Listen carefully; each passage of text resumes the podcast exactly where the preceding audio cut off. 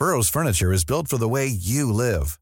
From ensuring easy assembly and disassembly to honoring highly requested new colors for their award-winning seating, they always have their customers in mind. Their modular seating is made out of durable materials to last and grow with you. And with Burrow, you always get fast, free shipping. Get up to 60% off during Burrow's Memorial Day sale at burrow.com slash ACAST. That's burrow.com slash ACAST. burrow.com slash ACAST. When you're ready to pop the question, the last thing you want to do is second guess the ring. At Bluenile.com, you can design a one-of-a-kind ring with the ease and convenience of shopping online. Choose your diamond and setting. When you find the one, you'll get it delivered right to your door. Go to Bluenile.com and use promo code LISTEN to get $50 off your purchase of $500 or more. That's code LISTEN at Bluenile.com for $50 off your purchase. Bluenile.com code LISTEN.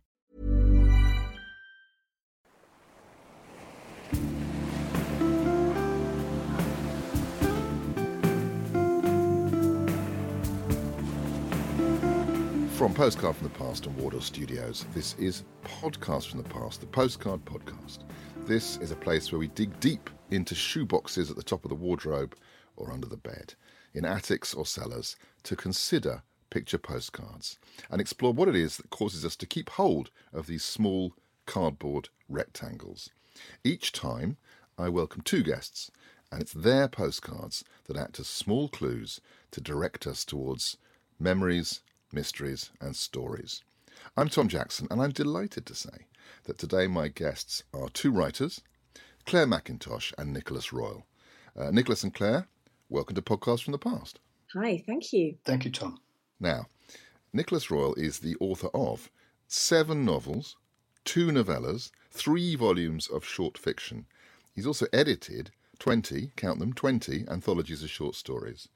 Um, and he runs the Nightjar Press, um, who specialise in uh, producing short stories in signed limited edition chapbooks. But uh, his latest book is White Spines, um, an unexpectedly compelling, fascinating, reflective, considered uh, memoir of his attempt to collect every one of those white spined Picador paperbacks um, and his thoughts and observations and reflections along the way. Um, Nicholas joins us today bearing a slightly blurry Manchester postmark. Is that right? Hmm, that's right, Tom. So tell, tell me why that's uh, that's etched on your skin. Well, uh, born and brought up in Manchester, and uh, although I went away at the age of 18 to university in London and stayed in London for 20 years, I then went back to Manchester and now I do that thing that writers often do. I divide my time between Manchester and London. Yes, the divide your time. Very good. So, Nicholas, do you still send postcards? I still send postcards. I'm trying to remember the last. well, no, I suppose is the short answer, and I can't remember the last time that I did send them. Well, okay, I don't send them in the sense that I don't stick stamps on them and send them from, say, holidays. But every time that I send, or most times that I send a book to somebody, which I do very often, I will include a postcard and I will write on the postcard. Um, does that count? I think it does. I think that I think okay. the postcard as compliment slip or high yeah. class compliment slip, durable compliment slip. I think that's very exactly. valid. So you still okay, you still good. partake well, in, in that. In that case, yes, I send postcards every week. Oh, oh, that's very good. Well, you're, you're a regular. Yeah. I don't know why you were so diffident. I've got, I've got huge, huge numbers of postcards that I, I, um, I dip into these various different piles of postcards for the for just the right one for the right person. And what is the secret of that? How do you how do you match the card to the recipient? Um, I, I mean, I have an idea of the recipient in my mind, and I'm looking at the postcards. I'm mingled with the postcards. In some cases, are photographs uh, I've got a large pile of photographs of container ships and other large vessels taken by my late uncle. Goodness. And um, on the back of each one, he's written um, the name of the ship and the um, location and date uh, that the photograph was taken. and sometimes people get one of those. Which and now I don't know if that counts as a postcard. It's it's doing the same job as a postcard, but it's it's like a sort of one-off, limited edition. Yeah, that's a finite resource. You can't go out and buy more of those. No, I can't. But I do have a surprisingly large number of them. And uh, this wasn't where I was expecting to go. But why, why, why does your uncle have all? Why did your uncle have all these, all these photographs? Why did he take uh, them? It, um, he'd worked in the merchant navy when he was a young man, and um, either he did that because he loved ships and seagoing, or um, in that left him with a love of these things. And in later life, um, uh, having left the merchant navy and having been a computer programmer and having stopped doing that, having retired, in other words, um, he became a keen photographer of ships. Amazing, amazing. Well, there you are. I didn't expect to be talking about that. Very good. Well, we will find out more about your, your book obsession um, a little bit later on. Now, Clare Mackintosh spent 12 years in the police force, um, including time on CID. Uh, but these days, she is very much an official, certified, award winning best selling author with more than 2 million copies of her books sold worldwide. 2 million, that's extraordinary. Uh, you might have read I Let You Go, or I See You, or Let Me Lie, or After the End. Um, but her latest is a, a thriller in the air. Um, it may not be holiday reading. Well, we may not be going on holiday, but it may not be holiday reading if you have to fly for your holiday. Uh, but it is gripping, addictive, and actually, I found it very moving. Um, it's the excellent Hostage. Now, Clare comes to us today with a, I think it's a Paris postmark. Is it, can I just make out the ninth in there? You you can you can make out the the ninth arrondissement, um, or possibly the eighteenth. Uh, I might be sort of uh, straddling straddling the uh, Boulevard Rochechouart. I think. Um, I need to get, I, I need to, to get my map out. Yeah, absolutely. I lived in Paris um, for uh, uh, um, a year or so when I was young, and it is just a city that runs through my my blood. I you know every time I get off the train, and I'll always always try and go by train if I can. Yes. The second I step onto Parisian soil, I feel like I've come home. What is it? I, just, I think you know Paris obviously was one that was the great city at the turn of the mm. twentieth mm. century. But there's something about Paris that captures the imagination. It's, it's the place you might dream of. I think. What, what is it about? Yeah, it? I think so. I mean, I think for me, it's actually more about association. So it was right. the first place I lived on my own, the first place I earned my own wage, ah. rented my own apartment, you know, decided where I would go and, and who with. And so that that sort of coming of age period is really important. It could have been that I'd ended up, you know, in Scunthorpe uh, at that critical moment of, of my life. And so actually my postmark would have been Scunthorpe. Um, it happened to have been Paris. Oh, my God, the, the luck that has shone on you. very good, very good. Oh, well, we might even be hearing more about Paris um, shortly. But Clare, when did you last send a postcard? Oh, uh, a couple of days ago, I send postcards. Good work. All the time. So I send, uh, I always send them on holiday. I, I am ridiculously traditional about uh, holidays, and if we're only away for a very short amount of time, and I know that the postcard will take longer to, to get back than we will, then it's almost the first thing I do when, yes. when we come out of the airport. Right, let's let's go and find a, a postcard to send home. Having a lovely time, probably hasn't happened yet, but I'm sure we will. so I always do it from holiday. I um, if I see a postcard that makes me smile or uh, makes me think of a person, then I'll send one. Um, I sent a beautiful, beautiful postcard recently that had beach huts on it and, and oh, slightly nice. three dimensional beach huts. And I sent it to uh, an author friend, Veronica Henry, who had just released a book about beach huts. And so I thought that was a nice thing to send to her. But I just, what I love about them is their informality, the fact that I don't have to write a long, long yes. letter. I can just scribble a couple of lines or a, you know, thinking of you and pop it in the post. It, it feels it feels very, very easy and casual, and it doesn't place any burden of expectation on the person receiving it.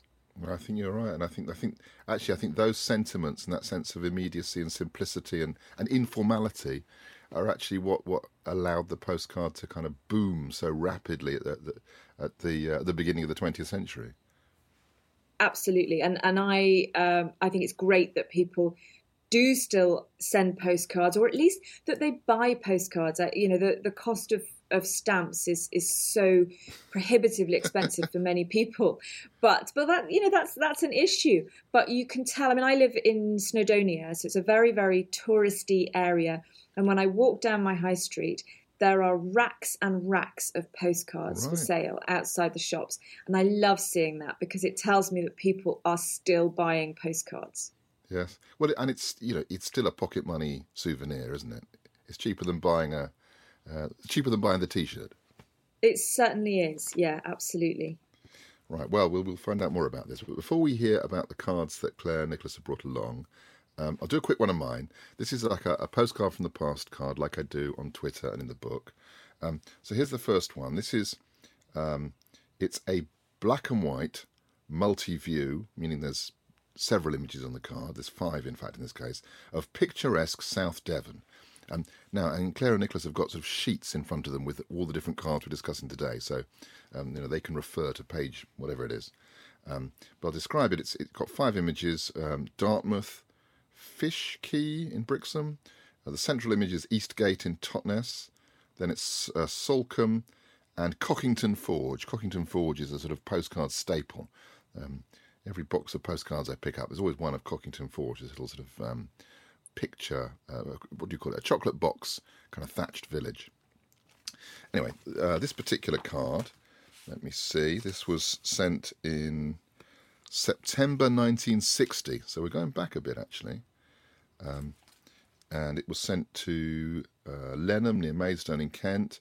It's not signed, but I imagine the person who received it at the Marley Tile Company uh, would have known who it was from. So it's, it's a postcard to work. That was a, it was a big thing sending postcards to work. And so this one says that having a marvellous time, sailing, swimming, and lazing about on the beach in scorching sunshine. The best weather so far this year. Only snag is I miss my foam cushion as the beaches are very hard. I, thought, I mean, I, think it's an in joke for the office. I bet this person, when they sit in the office, they sit on a foam cushion. You know, like people have their own favourite cushions in the office and stuff. I don't know, but it just seemed an odd thing to say. You're in the beach; it's lovely weather, the best weather ever, and then. And I've never seen anyone take a foam cushion to the beach either. maybe, maybe she's got hemorrhoids. You know, I, I don't think we should mock her. she, I wondered if someone would say that. One of the, those the special right ring cushions. well, yes, I know, I know exactly what you mean. Oh, how, I mean, how, how, hard are these beaches? I, I know South Devon really well, and actually, I, have never been to Cockington Ford, which is something I, I, feel I need to correct. But Dartmouth, Salcombe, um, and Brixham were very much part of, of my childhood holidays. So I'm sort of racking my brains now to think about just how hard these beaches were, and whether, as a seven or eight year old, I was actually subconsciously thinking, if only only I had a foam cushion. And I think it's quite sandy around there, isn't it? It's not. It's not like you're dealing with pebbles like at Brighton or something. No, no, but clearly very hard sand. Yes, maybe the tide's just gone out and it's still sort of compacted with. I don't know. Anyway, I don't even associate Salcombe, uh, where we did go often on family holidays. I don't even associate that with beaches, um, oh. which may be relevant, or maybe I just don't remember the beach there. Well, the picture here um, shows a sort of harbour, I think. Um, so yes. perhaps that, but, yeah, and but... there are beaches, and I would imagine that in the '60s it was a really glorious place to to be and really quite unspoiled. Nowadays, I mean, it's still it's still lovely, but it's quite shishy, isn't it? Salcombe, it's yeah. it's it's got How all the it? fancy shops in it. And I think they've used those special devices to soften the beaches, haven't they? Now, so it's all very almost fluffy. certainly. Yeah, yeah. Uh, okay, well, let's just try one more quickly uh, of, of, this kind. This is a card. Also, we're still at the seaside. Um, this is a colour picture now, and and um, it's actually a rather extraordinary shot. It's sort of the high street in Clacton on Sea, and they've artfully taken the picture through a kind of mun- municipal flower bed uh, with I don't think they're poppies, little red flowers. So the whole thing looks like you're looking at um, an Edwardian English high street through um, a Dutch poppy field or something, a D- Dutch tulip field. Uh, So the whole bottom of the card is, is flowers, and then behind it, this high street with um, the milk bar, uh, perhaps something called Lillian, perhaps it's a hairdresser's. It, if I had my magnifying glass, I could see the names of all the shops. Um, and uh, this one is, is also from a similar age. Let me just see. 1965, a bit later. August 1965. It's a Harvey Barton card. Harvey Barton were a big Bristol publisher. Um, their, sort of, their logo was um, the, the, the bridge across the Severn. And this one's uh, this was sent to Canterbury, Sturry in Canterbury. Uh, actually sent from London, so I think they probably waited till they got home to send it and it was sent from someone called Jude. And it says, Dear Mummy and Daddy, I'm having a lovely time. Weather very good yesterday. Uh, coming by coach on Friday night. Hope Dad is much better now. Don't forget buttonhole and Pyrex dishes. I'll get some wrapping paper. Love Jude. So I, I'm really intrigued. I'm always intrigued by how much you can get across in how few words, and I'm not well. I'm not quite sure what's going on. The buttonholes suggest to me there's a wedding coming up. Oh, I hope it's her wedding. I hope it's her. It was her wedding, and they were doing it on a shoestring. And the whole week, everyone's been making vol au vents and um, you know little cocktail sausages. And someone in the family has gathered up the flowers and made the buttonholes, and it's all very, very low key. And she's racing home to get married. Well, maybe, maybe. And and Did you say it wasn't stamped, Tom? No, it's stamped. It's um. Okay. Yeah, yeah. No, there's a stamp on it, and it's uh, August 1965. Um, sent at 3:45 p.m. actually on 4th of August. Um, yeah, no, no. It's it's it's it's arrived. I think it was posted in London. I think rather than posted in Oh, that's right. uh, Clacton. But the Pyrex dishes. looking through, I'm sorry, uh, look, looking through my old postcards, I found some that I had sent either to my parents or to uh, grandparents um, that had never been stamped. So presumably I'd written them on holiday. They'd never been stamped. I'd carried them home, and I've still got them. Ah, well, there is a certain sadness or certain melancholy to that. There I is, and I, yes. Because I go, I do go through boxes and boxes of thousands and thousands of cards, and uh, it's not unusual to find cards where they've been addressed and no message written and, and gone nowhere near a postbox, which Yeah. is which is very much good intentions, or even half a message written and then they've run out of things to say and not sent it. Yeah.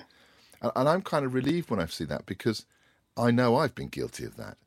You know, there, there are times you think, "Oh, I better send that," oh. and it's a really, it, it's quite a, a profound feeling of guilt not to have completed sending a postcard. I find. very much. I must say, I love the architecture of those buildings on the high street there of Pier Avenue in Clacton on Sea, uh, which strike me as being somewhat Flemish in design, which makes Yes, sense in given that it's just across the uh, the channel. You're right. At the top, they're all sort of they go into a Yeah. little peak, don't they? Yeah, It's Yeah, no, I brilliantly noticed composed. I think. I actually I love this postcard. I I I think you were slightly mocking of it, and and I Affectionately, want affectionately. well maybe I I think it's glorious. I love the colours, which actually look weirdly weirdly contemporary. So so it's almost as though someone has put it on Instagram and applied uh, you know one of those those clarity filters Yes. that makes it quite vibrant. Uh, it, I'm fairly confident that that Clacton on Sea didn't look quite so vibrant as that, but I, I think it's a great postcard.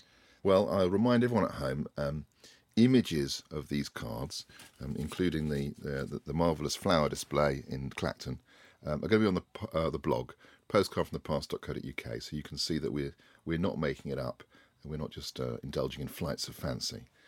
Now, um, Nicholas and Clare, you've both been kind enough to dig out for us some postcards of your own.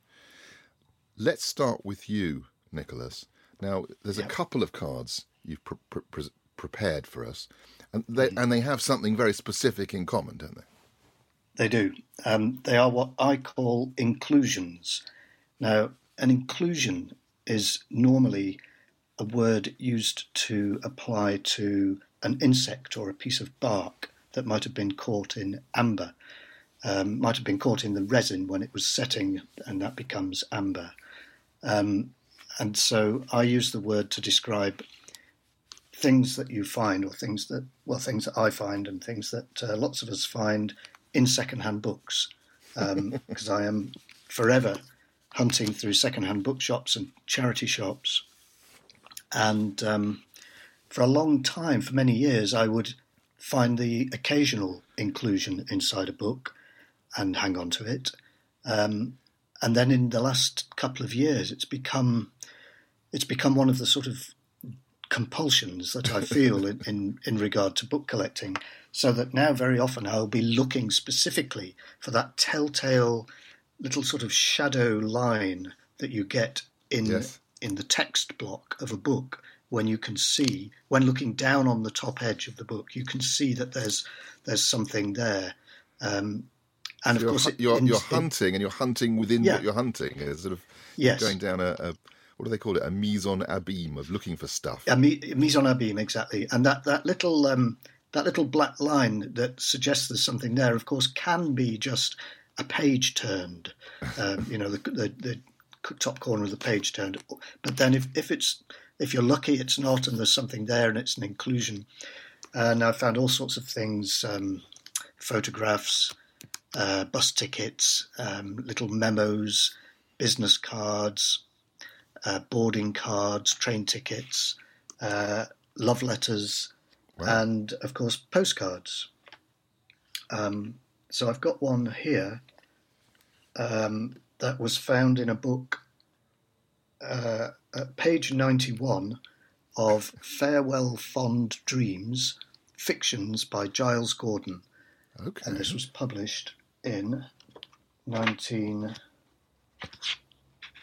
1975. So you've got the book in front book. of you? I've got the book in front of me because Brilliant. I always keep Brilliant. the inclusion in the book and I yes. keep it at the exact page yes. where I found it and, and, I make a note so that if I take it out, as I did just a moment ago, yes. um, I won't experience the little moment of panic that I did just experience. And, and then I remembered it was page 91. Excellent. Um, and this, uh, Giles Gordon is one of my favourite writers. And uh, this is one of his collections of short stories. And he's signed it in the front of the book Paddy and Dulan, D U L A N, with much love, Giles, 24th February 1975. Um, I paid either 16 or 6 pounds for it, it's not clear which, from Barter Books in Alnwick in Northumberland. Um, anyone who's not been to Barter Books, who is interested in, in bookshops, second-hand books, or even just converted railway stations, because that's what it is, um, has a great treat in store. It's one of the best second-hand bookshops in the country. And on one visit there several years ago, I found an, a, a, a, few books by Giles Gordon. They'd obviously all been acquired together, and they were all signed to Paddy and Dulan, um, right. um, b- both of whom are deceased. I found out who they were: Paddy Kitchen and Dulan Barber.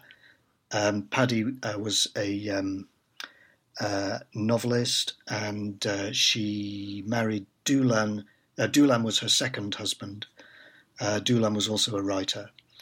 Um, and um, so the postcard is a postcard of St Mawes in Cornwall.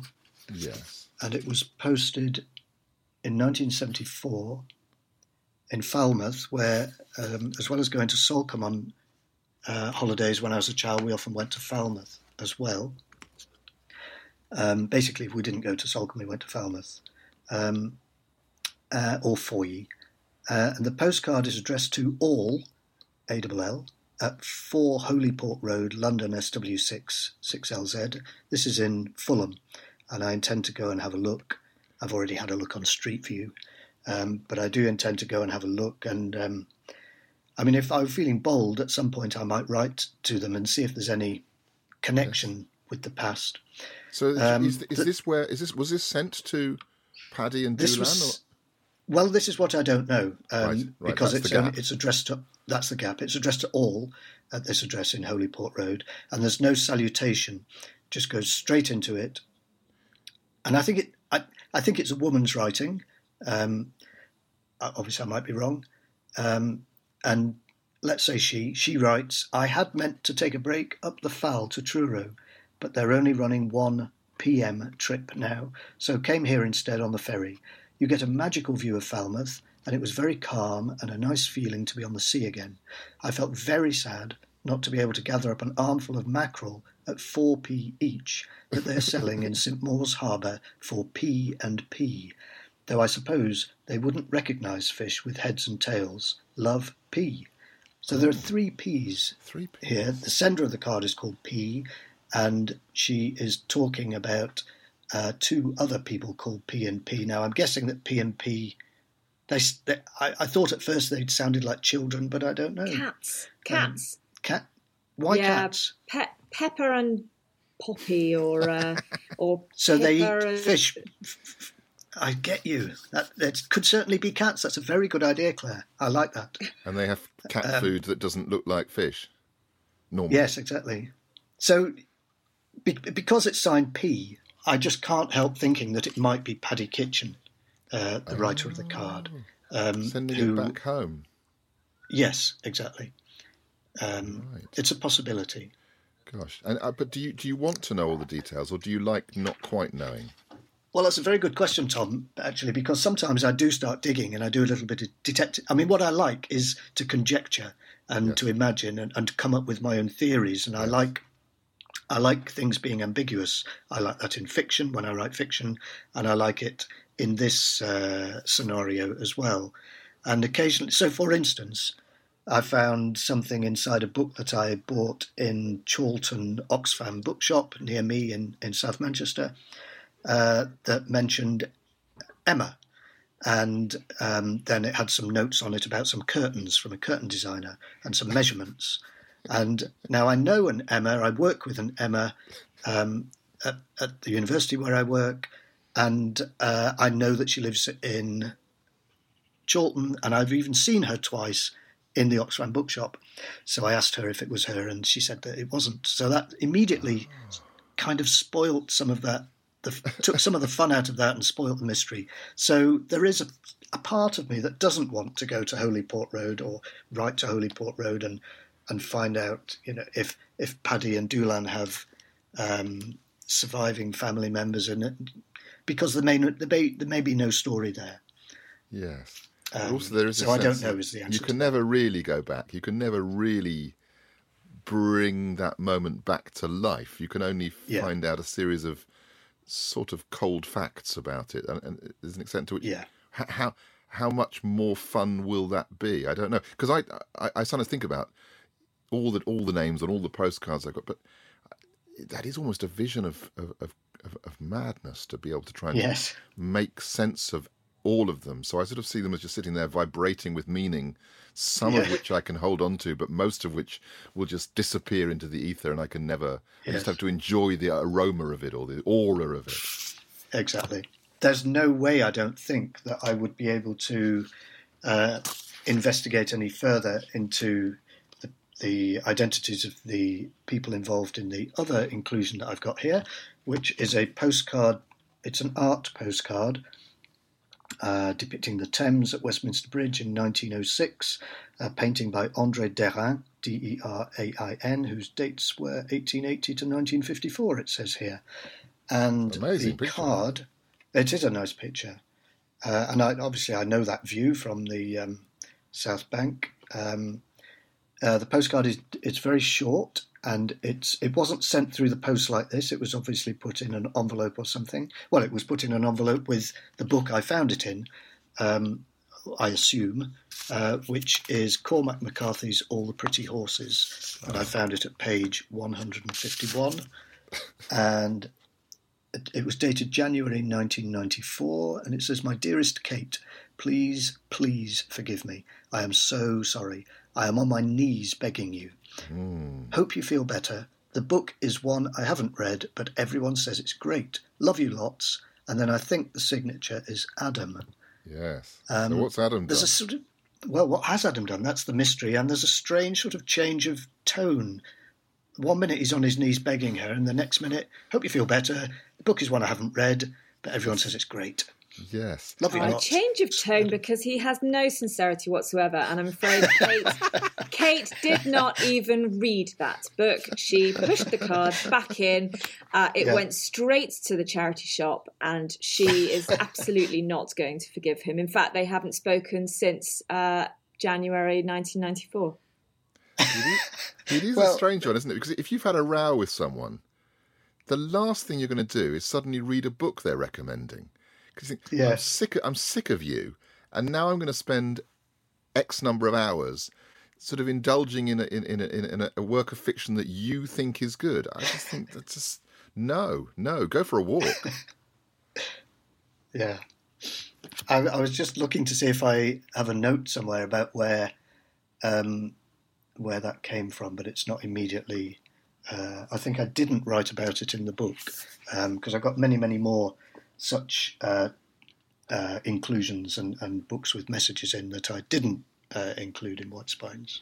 Just one more thing on this this notion of inclusions. The, the, you've noted the the page where these are kept. Yeah. Now Yeah. that often to me would if if if I look on my own bookshelves and I find a bookmark in a book, um, it's normally a sign of failure because that's where you got to when you Yeah. didn't get any unless you've marked a particularly interesting place. But normally it's I got this far, I had a run up, I got to page you know 253 and then it kind of went no further. But I felt bad, so I didn't throw the book away or put it in the charity shop. I was, I'll, I'll come back to that. So, Yeah. do you, are the are the bookmarks and the inclusions are they at the place where the book gets dull? Well, what, I mean, it could be as simple as, for instance, I was reading Donna Tartt's The Secret History uh, not long after it came out, and Like everyone else. although I, well, yeah, and I was enjoying it, I found it fairly compelling, but at the same time, I found it wearying simply because of its length. And I think it was around about that time that I started to tire of long books Right. and, and to and to, to long for shorter books and shorter novels. Uh, and for some reason, there was some distraction that took me away from it towards the end of the book, and I never went back to it. And I was probably only about fifty pages from the end, but I didn't quite feel enough need to go back and finish it, so I never did. and so there's a bookmark or a postcard in there somewhere, is there? There probably is, yeah. You see, the first thing I do if I'm getting rid of a book, which I try not to do because I try and keep all my books, but if I'm getting rid of it, I will flick through and make sure I've left nothing Yes. in it. Yes. I, I, I hate the idea that even something like a train ticket that represents uh, a, a piece of my life is going to be dissected actually by, Destroy by evidence. people like you. Yeah. Well. I know what you mean, and, and I tend to flick through before getting rid of a book.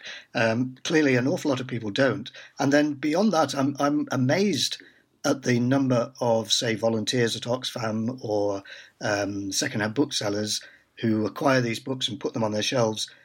Are they not flicking through? And if they are, are they not removing things? And I'm I must I have to say I'm really really glad they're not because Yes, it's, it you. provides me with so much pleasure. And, I know, of course but I know from from my librarian friends that there are the most peculiar things found, you know, used Oh, as, as bookmark, like, you know, banknotes and bacon rashers and Yeah. pieces of, of ties and all sorts of things. Well, somebody told me on Twitter yesterday that they found a live centipede in uh, in a book. Now, what was it? A Barry Lopez novel, I think. A, a, a centipede of discerning taste. I mean, presumably that's that's down to the centipede. I can't actually imagine someone going, "Oh, damn it! I'm in bed. I haven't got my bookmark. Oh, I know. reach out. I'll just use my pet centipede." I'll free it in the morning. It'll be fine. very good. Very good. Well, um, thank you for your introduction to the world of, of inclusions, Nicholas. That's really um, illuminating. Um, uh, Clare, what's the first postcard that's landed on your doormat? Okay, so so this one is it is not an inclusion. This this was given to me personally. It didn't come through the post. Uh, it is a Shakespearean uh, postcard, although not from Shakespearean times. So um, it's uh, it, it's produced by uh, an artist called Louisa Hare. It's a it's a first folio card, and her first folio cards are glorious things. They're they're very sort of tactile, um, almost rustic looking, and they're letter block printed. Oh, very nice. Um, she's based uh, sort of somewhere near Stratford, and uh, they are. I think she has other types, but she has a big, big range of Shakespeare cards. And this particular one fit, uh, features um, a scene from Twelfth Night. It's one of my favourite scenes from Twelfth Night. It's um, it's Malvolio, and the card is all black and white except for his stockings, which are, as anyone who's read Twelfth Night or seen it will know, are yellow because this is the moment where he's been sent a letter uh, purporting to be from his beloved uh, Olivia, asking him to to wear yellow stockings for her, and of course he turns up and all his mates laugh at him, which is cross gartered. Cool. Is that it? Cross gartered. That's right. Yeah. Um, and at the bottom of this card, it says, uh, Some are become great, some achieve greatness, and some have greatness thrust upon them, um, which is a, an excellent quote. And this card was given to me by my A level English teacher, oh. Mrs. MacDonald. And she was a brilliant teacher. And when we left school to do, you know, ready for our exams, she gave each of us a, a card with a very personal message on it. Lovely. And my message says, Well, Clare, are you headed for greatness? Oh. Remember me when you're famous. Let's hope the Shakespeare paper has helped you on the way. Uh, you must promise to come back and see me. Much love, Mrs. MacDonald. Um, needless to say, I never did go back and, oh. and see her. And, and actually, truth be told, you can I edit for- that bit out. Don't worry. I had forgotten all about this this card. It had oh. gone in my box of memories, yes. and then not so long ago, I was looking for something else, something from my police days, and I found this card. And the, I looked at the picture first of all, and I thought, oh, I'd forgotten how much I love that quote and how accurate it is. Um, and then I read the message and I thought, well, you know, I'm not famous, famous, but I think Mrs. MacDonald would be quite pleased actually. You're getting away with it. I was yeah, that I'd become a published author um, yes. and sold a couple of million books. Uh, so I don't know if Mrs. MacDonald is still around, but she certainly inspired me to enjoy literature and to write books. So that's quite a special card, uh, and it and it looks great too. Yeah, no, I mean, I, I think I think in, if you, if you're looking for arguments why sending that postcard rather than not sending that postcard is a good thing, I think if that gave you a push over the line, that's got to be a good thing, hasn't it? Oh, definitely. I mean, we we can all remember teachers who you know left left a, a, positive impact on us and made us feel that we could achieve great things uh, and yeah, I, you know, I, I'm sure that Mrs. MacDonald would have done that for every single one of her students every year that she taught. Even the absolutely hopeless ones. Even the hopeless ones, maybe especially the hopeless ones. Yes, yes. Because they're the ones who, who really needed it. And I just, you know, they're they're busy people, aren't they, teachers? And actually, writing individual postcards is a really lovely thing to do. So I shall treasure this one. Sometimes, uh, sorry, Tom. Sometimes mm. teachers, of course, are able to inspire you um, not by not by deliberately encouraging you. For instance, my English teacher, Peter Craze, um, who once memorably said to me, uh, "Yes, Nick, literature is a matter of opinion, but you're wrong and I'm right." yes. And, and and what do you think about what he said? Uh, well, obviously, uh, uh, I couldn't disagree with him. He's uh, especially now he's he's gone sadly. The, the, I, one thing that surprises me about this this this um, card, now maybe I'm just misremembering it, but the quote that you tend to hear is "Some are born great, some achieve greatness, and some have greatness thrust upon them," because that makes sense that you you, you have three different. But this is some have become great. How's that different from having greatness thrust upon you? Well, I would suggest that becoming great is something that you do yourself. that you develop into. So you're just, um, it, it's sort of your natural development. And then achieving is working towards it, and Yes. having it thrust upon them is sort of almost against your will. I think this is nicer, actually. I think you're right. Because if you're born great, that's just a bit unfair. It's it's also know. a bit the unlikely. the king I mean, is I, born great. I you know I like my my three children very much, and and they've got many redeeming uh, qualities, but Redeeming. I don't think they were born great. I Right, mean, to be honest, right. they were They were born, born quite- lovely. yeah, a bit squally and you know often irritating. So Yes. I think probably becoming great Yes. is is more realistic. No, and I, I suppose if you're a teacher as well, sending this, you're very much about bringing out of people, about developing people. It's not if a genius walks into your class, it's a bit tedious. You know, job's done. Oh, and can you imagine how annoying they'd be to to teach? Yes, absolutely, absolutely. And do you think this this designer is still out there um, making cards like this? Oh, she is. Yeah, she is. She's got a huge range, and Brilliant. I absolutely love them. Brilliant. And it's and the, obviously I just got a scan in front of me. It's on a sort of heavy stock, is it? The card.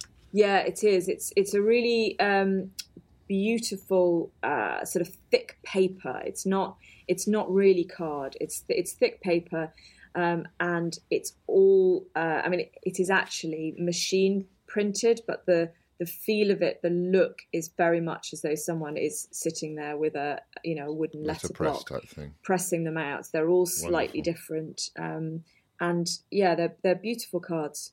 Um, I will do another quick uh, postcard from the past card now. This is a, a card of Balls Park College in Hertford, a sort of um, institutional building, um, rather artfully photographed actually, with a sort of um, a tree framing it on, on, on across two sides, a sort of dangle on the on, on the, on the uh, above it. It's black and white card, and it was sent in 1975 a rather aggressive stamp on it, a, a, a frank on it, saying, "Remember to use the postcode." Um, I think postcodes were big news in 1975, and this is sent um, from someone who calls herself Aphrodite in the Pink Nighty. Now, I'm not con- Stand by. I'm, I'm not convinced that's her name, or that she's necessarily dressed in the said item. It's sent to Miss B. Bevan of uh, Winchmore Hill, London, and this is very much in the um, the, the genre of the um, teenage girl postcard. W- Whenever I'm going through boxes of postcards, if I find cards from teenage girls, I know they're always going to be sort of funny and larky and lots of sort of teasing jokes. Teenage boys don't send postcards, so they don't really exist. But they're, they're always and they're, kind of silly and jokey in, a- in a way that um, that postcards aren't when you're younger and they aren't when you're older. Teenage girls always was a bit of fun. So she says, "Dear Beano and family." So Beano Bevan, that must be her nickname. A bit of uh, bit of all right up here, then exclamation! A bit of all right up here, then. This postcode thing has got rather in the way. Um, something around something about uh, on the grounds this morning after breakers until I started to get stuck in the quick mud. Lots of girls were up here last night, so it's certainly swinging! Exclamation mark. Rowena's just put her new contact lenses in. This is cutting edge technology in 1975. And Sue's making a picture. Anyhow, I'm off to work. Borrow your car Friday? Question mark. Love from Aphrodite in the pink nighty. Four exclamation marks, two kisses, and then I've got Winnie the Pooh, two exclamation marks. So the sort of private language between these friends makes it completely incomprehensible, really. They're having fun. She's having a laugh. But I've really no idea what she's talking about. I don't know if you can make any sense out of that. But Tom, what about the blue arrow? This is the best thing about this, but I can't believe you've not mentioned Yeah. it. Yeah, Tell well- us about the front, the front of it. Quite. There's an intervention on the front, as I believe they're, they're referred to. We've had inclusions. These are interventions where she's put an arrow onto the the sort of attic room, I suppose, a blue arrow, but no mention is made. It doesn't say my room is marked with an arrow or Um, you know, this is where we're staying. So she's obviously just done it. Auto- but maybe you don't need to. Maybe it's obvious. An arrow means that's where I am. It doesn't mean that's where I climbed this morning, or um, you know, that's where the plane crashed. Oh, I think uh, it absolutely. I think it absolutely does. It's uh, Aphrodite and the pink nighty. What fun! Rowena hadn't put her contact lenses in the night before. Uh, couldn't really see anything. They ended up on the fire escape on the roof. What japes! Yeah, and they're all in hospital now. Lol. Lol, yeah, lol before there were lols. Oh yes. So, and I wonder why. You know, why Balls Park College? I'm I'm frantically sort of googling as as we're we're talking to find out if someone was working there, but it seems seems to have been a private house until 1946. What's the date of the card? 1975. Marvelous. In which case, uh, this is a teacher training college. So we've got young teachers. Do you think they Good were? God, they she's were a bit in older than I thought. there. Yeah, she's acting like she's about 16. She's probably. Well, she 17, says uh, 19. she's going to work, doesn't she? Yeah, yeah, and they got the car as well, so she's got to be 17. She's just having a lark. Um, yeah, no, she's perhaps a bit older than I thought. Well, that's probably why she could afford the pink 90.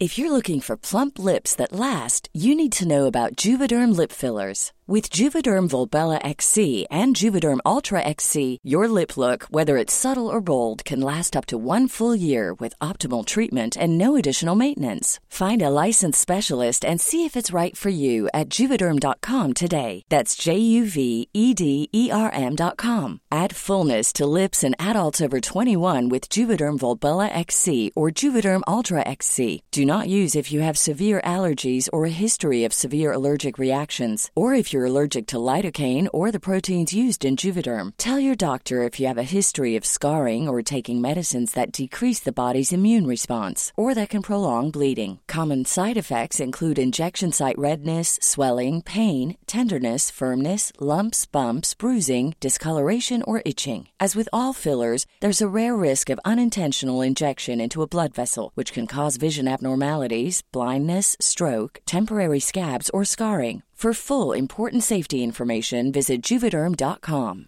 Hiring for your small business? If you're not looking for professionals on LinkedIn, you're looking in the wrong place. That's like looking for your car keys in a fish tank. LinkedIn helps you hire professionals you can't find anywhere else, even those who aren't actively searching for a new job but might be open to the perfect role. In a given month, over 70% of LinkedIn users don't even visit other leading job sites. So start looking in the right place. With LinkedIn, you can hire professionals like a professional. Post your free job on linkedin.com/people slash people today. Planning for your next trip? Elevate your travel style with Quince. Quince has all the jet setting essentials you'll want for your next getaway, like European linen, premium luggage options, buttery soft Italian leather bags, and so much more. And is all priced at 50 to 80% less than similar brands. Plus, Quince only works with factories that use safe and ethical manufacturing practices. Pack your bags with high-quality essentials you'll be wearing for vacations to come with Quince. Go to quince.com slash pack for free shipping and 365-day returns. You're listening to Podcasts from the Past, the Postcard Podcast, and my guests today are writers Clare Mackintosh and Nicholas Royle. Now, here's a surprise. We've received a postcard, and it's a postcard of Chartres Cathedral, and it's from uh, Julia Edwards of uh, Cheshire, and she she says the answers are one Queen Victoria and two Hollyoaks. Uh, well, sorry, Julia, they're the wrong answers. we'll continue with the postcard stories. Now, Nicholas, what's the second card you've got for us? This is something that you've framed up, am I right? Yes. Um, my favourite artist, um, I mean, I might say my, Belgian, my favourite Belgian surrealist, but he is also my favourite artist. He's in some competition there as well. Well, yes, um, there are a surprising number of Belgian surrealists, but Paul Delvaux uh, is the one who takes the biscuit.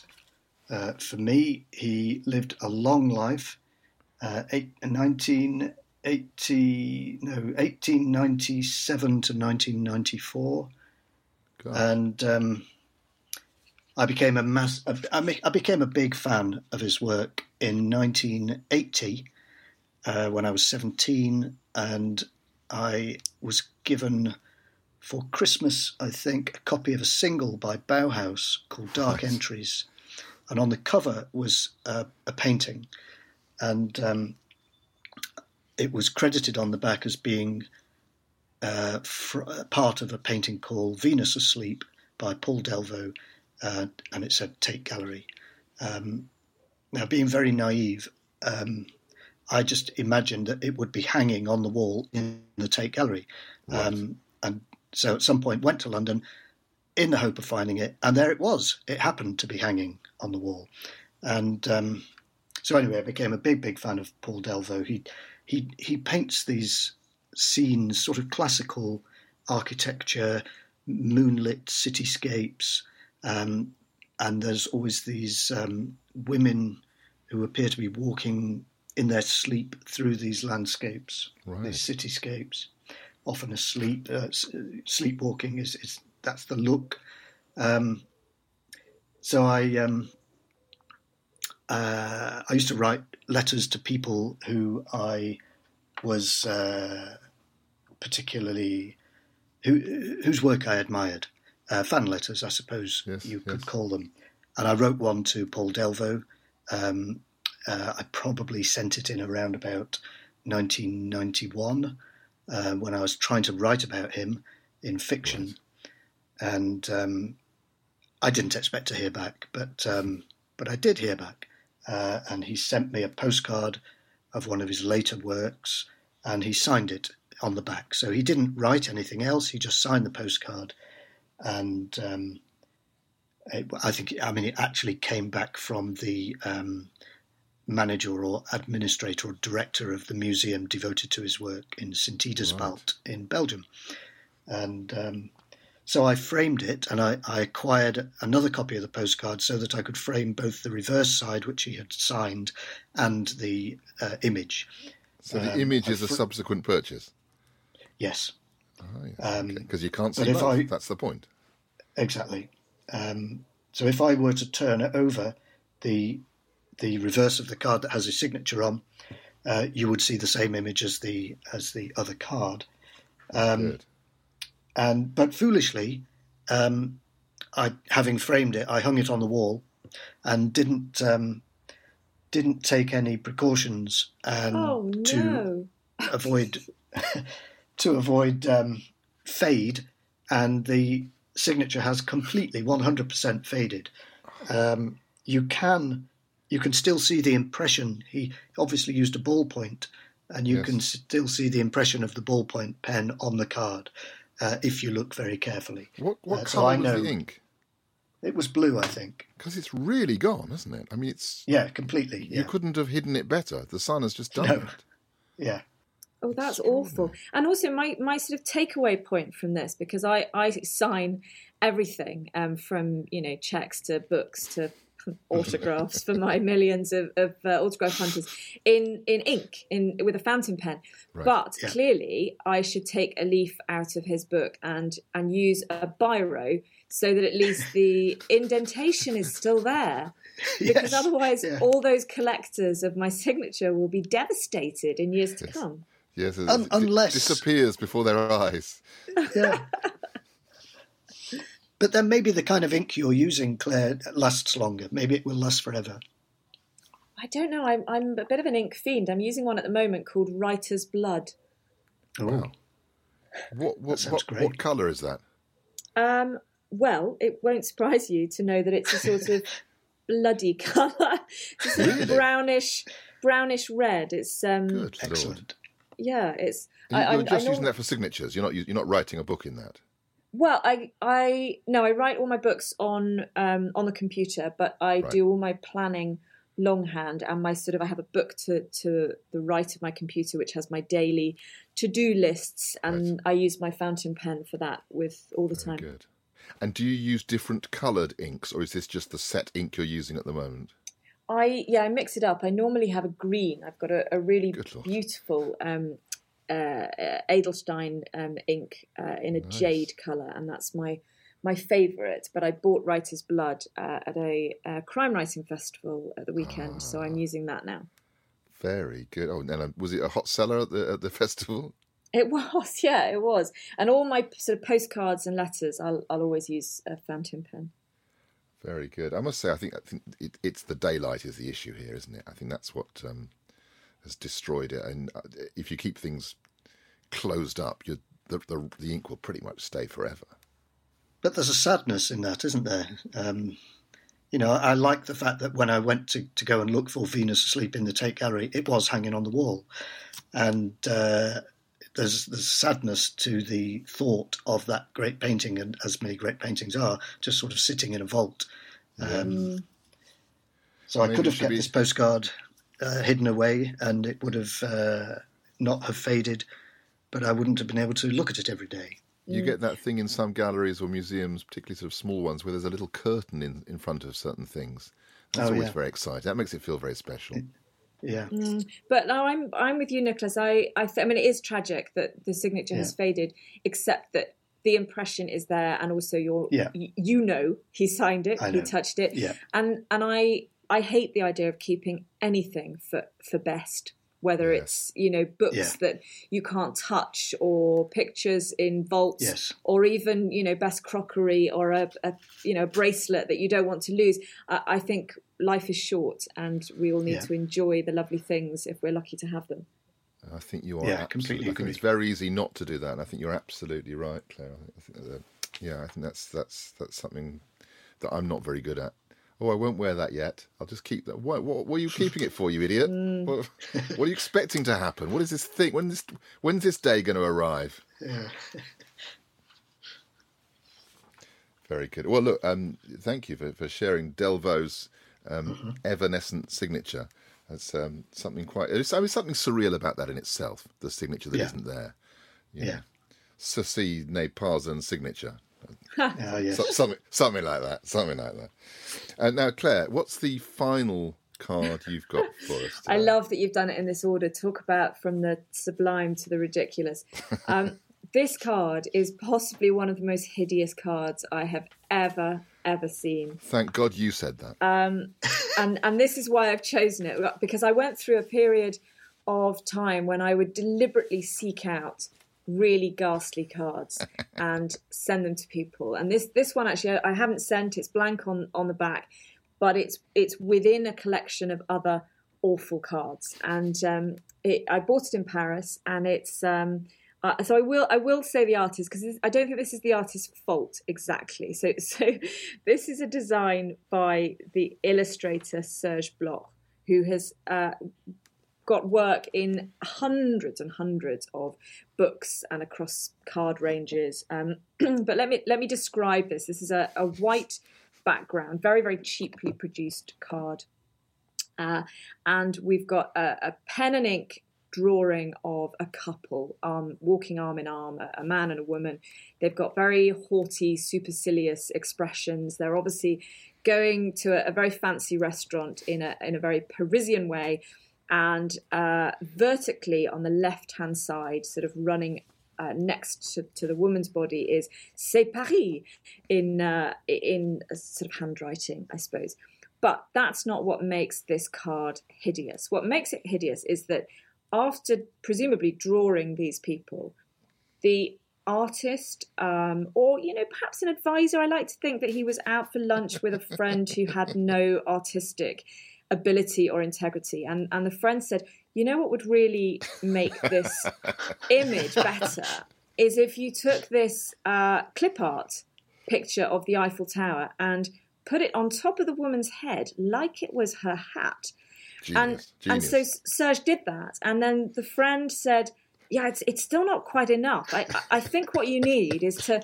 Is to turn upside down another of those clip art Eiffel Towers and use one as an umbrella. And so the man is, is sort of leaning on an umbrella, which is the Eiffel Tower. And then the friend has said, Oh, oh I know, I know, quick, more, more wine, more wine. Uh, encore du vin. Let's have one as the man's tie. Um, and then they get through another pichet of wine. And then just before they finish their lunch, and, and we think that we're safe, the friend says, "You know what you should do? You you absolutely should do this, Serge. Um, you should use two tiny, tiny Eiffel towers."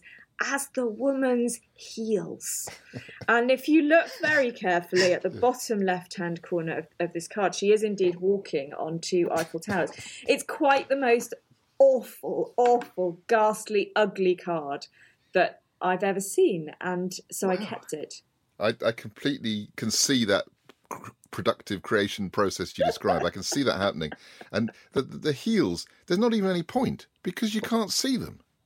You you can't see them. They are um, actually sort of you know very very poor sizing. Um, she wouldn't be able to walk at all. Um, and in fact, you know, proportionately, her feet are very very small compared to uh, her, her hips and the rest of her. So I, I worry that she's storing up bunions for her in, in her later years. Les bunions de Paris. Were, were you going to send this to someone, or did that happen? Or Do you know? I wish I could remember. Um, I, as I said, I just, I, I sort of, I still do it to some extent. I, I will collect terrible cards and um, and then serve them up to people if they're feeling a bit glum. Because I think nothing Yes. cheers you up more than getting an awful card through Yes. the post. Well, there's a certain I think you're to being it. very, very harsh, actually.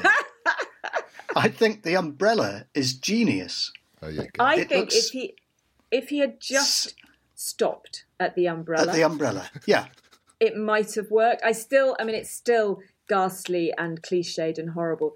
It's it's just it's the proliferation of Eiffel Towers that makes Yes. this Yeah. card truly truly awful. You don't think it's a, a rather clever comment on the sort of fetishization of the Eiffel Tower in, in Yeah. all iconography of Paris? And he says, "Say Paris, you know, we're is that all we are? Are we just the Eiffel Tower everywhere? Is there no more to us than that?" That is hilariously insightful, but absolutely uh, not the case. I think I- maybe I'm drawn to this postcard more than you are, Clare, because I Make see an offer. myself. Make an offer. I, I see myself in the spectacled, shaven-headed, uh, well-dressed man. I don't Uh, believe he you, are as supercilious as as he is. Um, Oh, I can be. I tell you what, what one of the reasons why I was I was drawn to this card is because I did. This is a, a little known fact that I don't think I've ever mentioned in, in any interview. Um, I uh, so, so I worked in Paris for a while, and I was I was very young. I've, I've lived in Paris twice, and this particular time I was uh, 17, 18, and I worked in um, in a hotel for a while, and then I found myself without a, a job, but not quite ready to come home. I, I was due at university a, a few months later, and I got a job selling art on the street. And you'll know if you've been to, to Paris that there are often uh, paintings for sale um, on you know on, on street corners, um, along with hats, you know, with with umbrellas on them and all sorts of, of other gadgets. Anyway, this this was the gig. At nine o'clock in the morning, I would have to go to a particular location, hand over a small amount of money to receive these paintings that I would then sell as though they were mine um, for a little bit more money. And I did this for about three weeks, along with all the other tradespeople. And we used to have to keep it in turns to keep watch for, for the gendarme because uh, you weren't allowed to do that. And you'd stamp your foot um, very loudly and everyone would run away. Um, but what I discovered in doing this is that I, well, A, I'm not a saleswoman, but B, I couldn't really sell these paintings, which were awful, unless I pretended that I was French.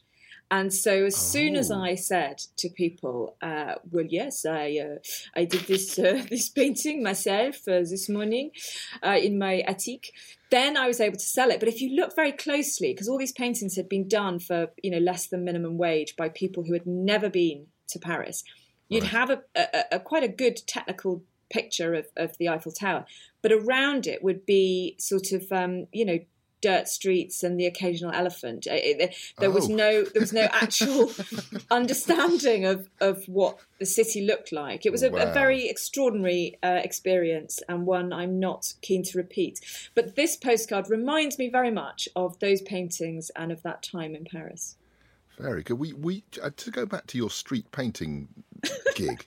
Were you sort of at the front end of a huge organised crime uh, ring? no, I, I, I'm, don't. ask, I'm asking out of general interest. Okay, so I don't think so. Um, I mean, we you know we have to remember that I was only 17, 18, and and perhaps My not as worldly wise as I could have been. Um, I think it was more. I mean, I suspect the paintings themselves came from uh, people that were not possibly very well paid or looked after. And and with the hindsight that I have now and and the sort of um, the the maturity of my years it is not a situation I, I would want to encourage now.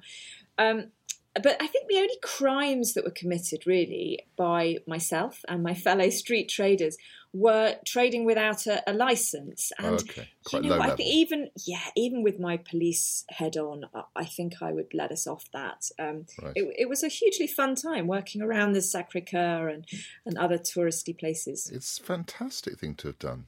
Maybe not to do, but to have done. Yeah, yeah, absolutely. Isn't that so true of most of our lives, though? Yeah. and, and just one, I, I, know- I sound a bit obsessed. Were, were these pictures, were they, did they have a lot of impasto, you know, that have piled up paint? Were they thick? yeah, yeah. They, they were um, they were very Never mind very the sort of quality, feel the width, rich you know. oil paintings, lots Oh, of yes. lots of colours, all the colours. We'll use all the colours, um, and of course, often they would have two very very famous uh, Parisian monuments in the same picture, even though, of course, you know Notre Dame is nowhere near the Double value. Um, just let's cram in as much as as we can, and never mind I that the people don't look like they're Parisian. I think I bought one of these paintings, but, but probably 15 or 20 years earlier. no refunds, I no think- refunds. I think it had been running for a long, long time. This this scam. Oh, it has absolutely uh, years and and continues continues to run. Yeah. Well, now I think all uh, those paintings in those in those cities are all painted in China. I suspect that a And lot of over. them, yeah, I, I suspect a lot of them were China or, or India, or because that's that's exactly why the the background w- just wasn't quite right sometimes. Right. So actually, the paintings themselves were were, were really you know c- quite good. There was some some talent there in terms of presenting. You know, you, you can imagine the artists being given perhaps postcards of Yes, the Eiffel yes. Tower and, and said, right, there you go, paint that. And they would paint that, but they would paint it within the context of their own environment. Brilliant. Brilliant. Well, there's a whole subgenre, isn't there? These sort of transnational um, kitsch paintings that come from somewhere and go somewhere. Someone should put a book out about them. Not me, but there's a publisher in the room, so maybe. Very good. Well, look, thank you both so much for um, sharing these cards with me. As I say, I never know where the cards will send us. Um, and they were really, really interesting and odd, the things that came from them. So I'm, I'm delighted about that. Another quick reminder for everyone at home images of these cards. Um, in, you can look at the one of the uh, the Eiffel Tower people through your fingers. Um, they're all going to be on the blog, postcardfromthepast.co.uk. And now, before we let uh, Clare and Nicholas back to their real worlds, um, it's customary for us to end the show with one of these special things. Now, in the normal days when we're in the studio, I'd hand it across uh, and, and with a quizzical expression and hope that they would um, have some interesting responses. But we're going to have to look at our sheet. But the last card on your, your, your dope sheets um, is a, a very brightly coloured card. Um, I don't know if you could describe this to us, Nicholas. Uh, it's a birthday card, and uh, what we see are some uh, bunny rabbits. Basically, there's a mummy bunny rabbit, and she is playing. She's hosing down a uh, a sort of ring of children bunny rabbits who are d- trying. I don't know. Trying to avoid the jets of water coming from her hose pipe. If they were people, they'd be squealing with delight, or children, rather. Yes. But but they don't. They just look rather un- unhappy about it to me. They look, uh, yeah, slightly unhappy. Uh, I like the robin in, in the uh, bottom left-hand corner. Yes. Yeah, well, maybe the robins crept in a bit like one of the elephants in, in Clare's Paris pictures. It's from, from a different picture. Well, um, I, I probably don't need to explain, but you'll see a little white dot in the middle of the picture uh, of the postcard. That's because this is a postcard that also functions as a gramophone record. You can play it on a record player. Um, which is which is a good. It's a big one. It's double the size of a normal postcard, perhaps a bit more actually. Um, so if I asked young Tom back at Wardour Studios very nicely. He's made a digital file of this for us from a record player, and we can see if we can listen to the postcard. This is amazing. Oh, it's a bit scratched, I think. This Yeah, I can see the is grooves now. Incredible. It's funny how I couldn't see the grooves before. Uh, well, obviously, under the you know, if you have the thing in your hand, it's obvious. So the grooves Yeah. are stamped into the kind of glossy surface of it. Yeah. Yeah, they run across Mummy Bunny's um, face. Exactly, exactly. It, it- they look intact, but it is a bit scratchy. This one. I love this. So, what what would be the modern equivalent of this then? What on earth would we send that someone can both see? You get those. You get the cards that just make a, a digital tune, don't you? You open them up and Elvis sings. Oh, yeah. It's a bit like that. Oh yeah, that's true. That's true. I do, I do like the- a multi multi-functioning card. I, I Yes. have a card that I haven't sent yet, a postcard that is made of um, very thin um, wood, and Ah. um, you can pop out the pieces and, and put together a boat. And I haven't decided who to send that to yet, Yeah, uh, but it's a beautiful card. No, I think that's great. I'm trying to read the trying to read the signature. Looks like Jeffrey Robinson. I think But I it- don't well, suppose it is. Rosamund- Rushton, No, Rushton. Rosh, Rosh Heath, Rosh. It's definitely a Rushton. Rosh something. Yeah. It's a. It's a. Oh, that's it. It's f- we've fallen off the edge. It's, No fade it- out there. That party ended rather suddenly. well, Love that. as That we is glorious. as we bathe in the reflected memory of the sprinkling bunny rabbits, um, who have now ceased to rotate at 33 and a third revolutions per minute. That's it for this time on Podcast from the Past.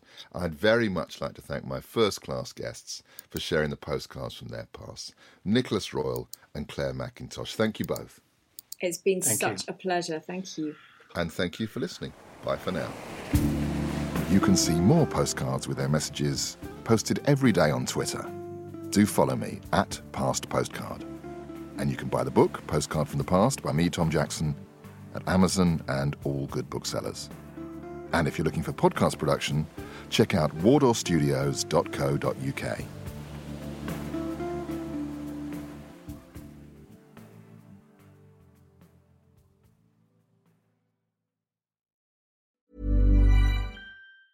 Planning for your next trip? Elevate your travel style with Quince. Quince has all the jet setting essentials you'll want for your next getaway, like European linen, premium luggage options, buttery soft Italian leather bags, and so much more. And is all priced at 50 to 80% less than similar brands. Plus, Quince only works with factories that use safe and ethical manufacturing practices. Pack your bags with high-quality essentials you'll be wearing for vacations to come with Quince. Go to quince.com slash pack for free shipping and 365-day returns.